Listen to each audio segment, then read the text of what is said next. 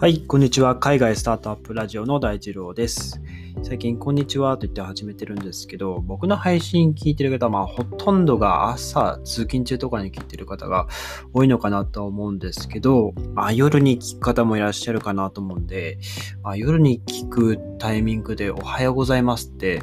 なんか僕だったら、うーん、ちょっともう夜だしなって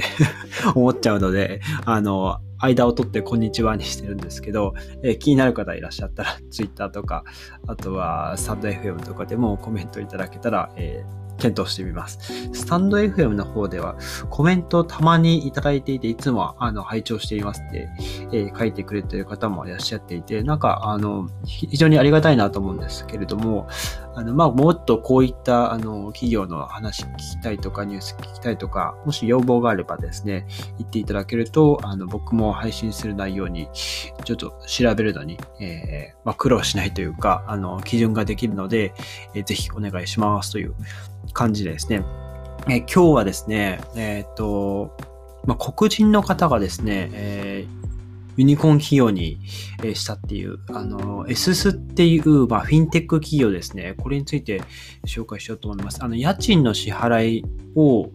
その、クレジットスコア、家賃の支払いでクレジットスコアを、えー、入力、まあ、作っていって、いわゆるその、人種間の、まあ、貧富の差を埋めるっていうあのスローガンを抱えている会社です。で、えっと、この SS ですね、ニューヨークかな、えー、拠点を置いてるみたいなんですけども、えっと、今ですね、割と、まあ、アメリカ特にそのクレジットカード社会だと思うんですけど、1億人超えの、まあ、そのアメリカ人の方たちが、ここ、毎月ね、えー、一番その出費が大きいのってやっぱ家賃ですよ。はい。まあ、都市部になるとね、日本とは比べ物にならないぐらい、その高い家賃を払って生活していると。で、あの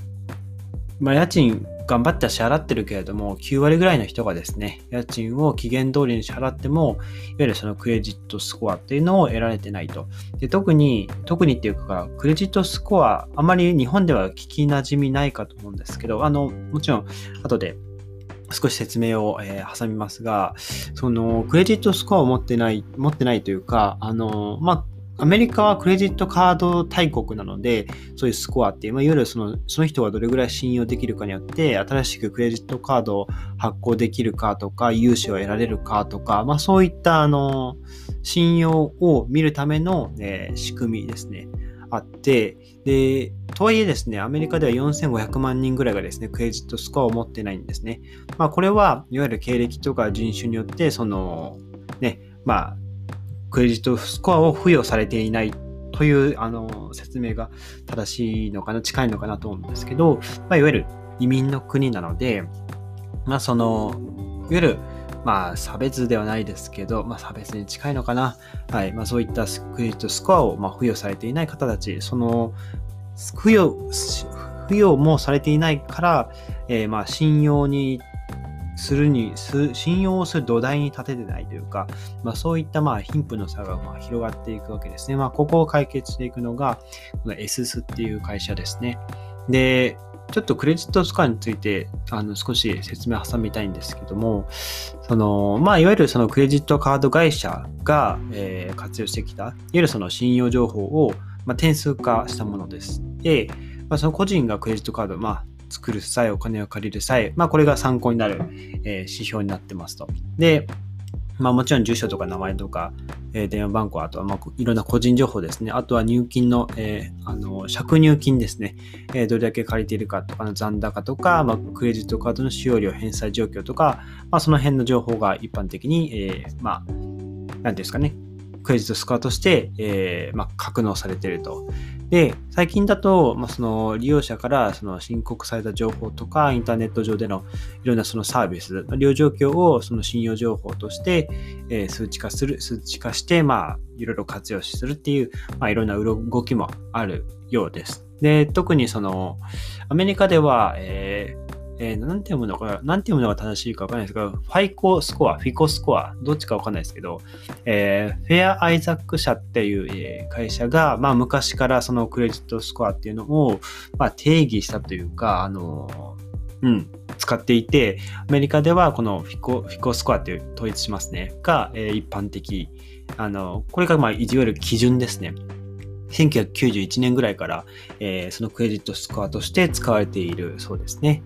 で、まあこれ点数があって、えっ、ー、と、660点以上が、えー、 good、725点以上が very good、760点以上が、えー、 excellent。で、これ一番下がどれぐらいかわかんないですけど、まあこういう指標になっていると。で、えー、660点以上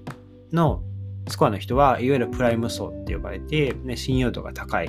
で、660点に満たない人はサブプライム層って呼ばれて、信用度がまあ低い評価になっていると。で、この点数が高い人ほど、えーまあ、クレジットカードの発行とか、まあ、住宅ローンとか車とか、まあ、そういったローンの金利が、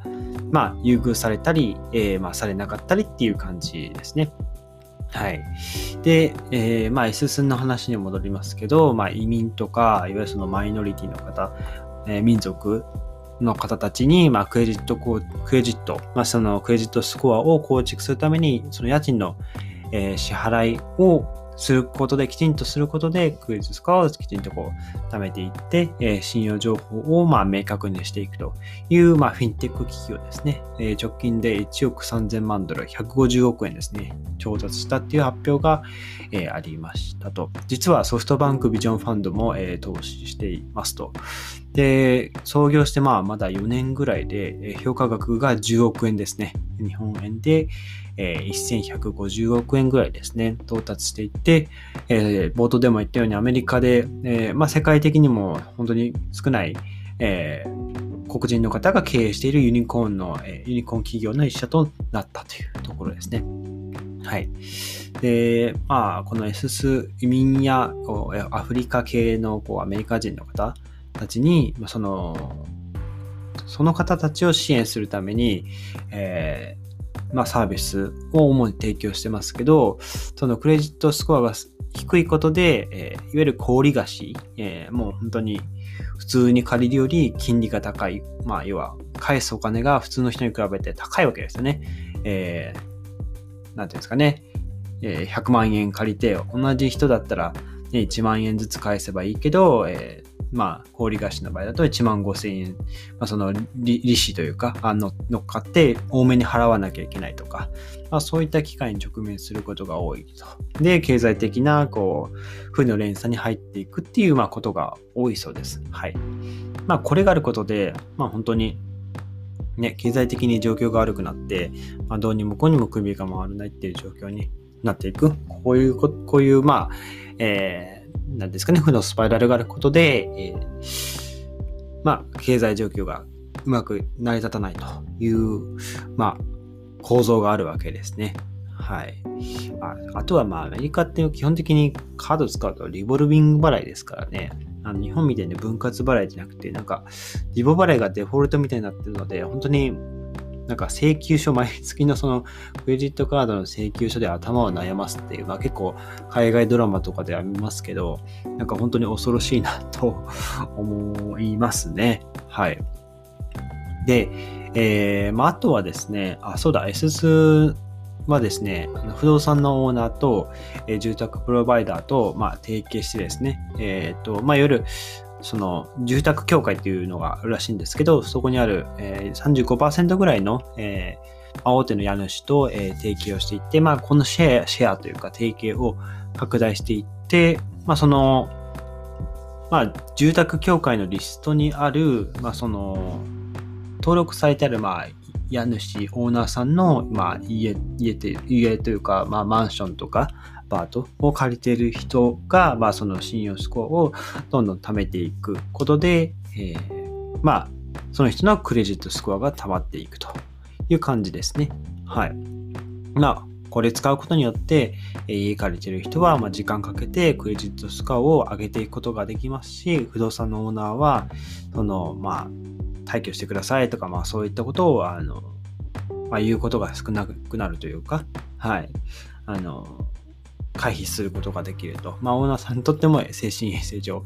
えー、良いことなんじゃないかなと思いますね。まあ、クレジットスコアが上がることで、個人、えー、まあ、その家族、まあ、コミュニティが、えー、長期的にその経済的な、えー、何かしら目標達成することができるように、えー、支援しているという、まあ、会社ですね。SS という会社です。はい。まあ、久しぶりに不動産系の、えー、会社ですね。なんか不動産系だと、昔、昔っていうか、全然そんな昔ないですけど、半年前以上に、えー、っと、不動産系にもですね、GAFA みたいな会社があるんですよ。えー、ゾークだったかな確か。はい。ちょっと、あの、全部名前出てこないですけど、はい。確かゾークだった気がします。あの、その不動産をあのインターネット上でこう売り買いする、いわゆるその不動産の売買とかって、あの不動産の営業マンがいて、で、なんか家売るとかになっても3ヶ月、最短で3ヶ月、半年ぐらいかかっちゃうじゃないですか。それをもうオンライン上でこう完結できるとか、まあ、そういったあの、不動産業界の、えー、いわゆるそのテック企業があって、はい。まあそういったのを紹介し、過去に紹介したんですけど、僕も、あの、だいぶ前に紹介したんで、内容を全然忘れちゃったなと思って、ふと、あの、思い出したんですけど、また、えー、っと、確かゾークだったと思うんですけどね、一応ちょっと不安なんで調べてみますね。ゾーク。ゾーク不動産。合ってますね。ゾーク。はい。GAFA の不動産テック版ゾークって今、えー、検索欄で出てきましたね。ちなみに、えー、っと、ゾークとは、ジロー、オープンドア、レッドフィン、コンパス。ああ、ありましたね。はい。不動産の売買とか賃貸とかを、えー、に関するポータルサイトを提供していって、えー、今現在も熾烈なシェア争いを繰り広げていると。割と確かどの会社も広告収入モデルが多かったと思うんですけどね。はい。というような、はい。まあ、一応、まあ、豆知識的なところですね、紹介してみました。はい。えー、今日は、えっと、家賃の支払いでクレジットスコアを作って、まあ、その貧富の差を埋めるっていう、あの、えー、SS っていう会社ですね。はい。まあ、不動産テック、不動産テックなのかな？フィンテック、まあ、フィンテックですね。はい。フィンテックの SS ですね、紹介しました。えー、今日のエピソード役に立ったらいいなと思ったら、ぜひフォローをよろしくお願いします。それでは皆さん、素敵な一日をお過ごしください。また明日お会いしましょう。